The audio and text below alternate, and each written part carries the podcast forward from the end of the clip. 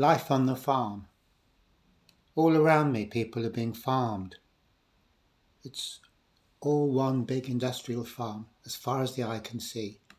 I'm being farmed too. I've never known anything else as it happens. I was born in the farm. I was reared in the farm. And when the time comes, I will die in the farm.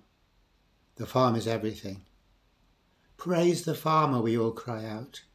Praise be to the great farmer who takes care of us so well and protect us from the nameless evils which swarm virulently upon the face of the earth. We've all heard about these swarming evils, you see. We've heard about them and we don't want anything to do with them, and that's why we love to praise the farmer so very much. Praise be to the farmer, we cry out excitedly every few minutes. We're all so happy that the farmer is taking good care of us and protecting us against the wild beasts that stalk the land, waiting to pick off any foolish strays that have wandered out there, waiting to puncture their delicate, soft flesh with their frighteningly sharp teeth, and suck out the vital juices from their bodies. The farmer will shoot these wild beasts with his big gun if he sees them and that's how come they know not to come any closer. The farmer is so great, we say. It's all we ever say. We're simple minded creatures, you see. We're not bred for our good sense, after all. Far from it.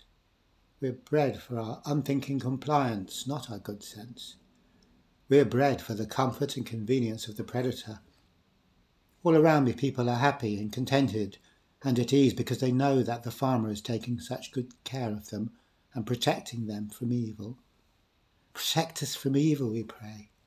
Protect us from evil because evil is bad. The farmer protects us from evil, and for this we thank him daily. We thank him unceasingly.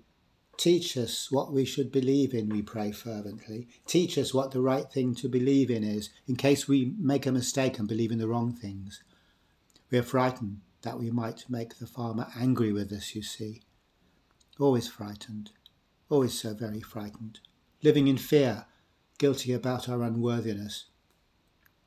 Teach us how to be good so that we don't offend you, we implore.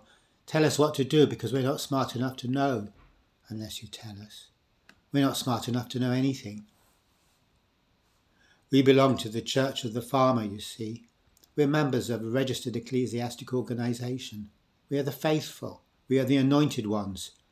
We are members of the congregation of true believers and we gratefully obey the farmer's many commandments because we know he will reward us if we do. We fear God the farmer and his host of terrible angels. They are the lictors. They are the robot angels of death and destruction, and they walk invisibly amongst us every day, alert for any sign of sin, always ready to strike down the wrongdoers with terrible vengeance. You never know when they might be watching you.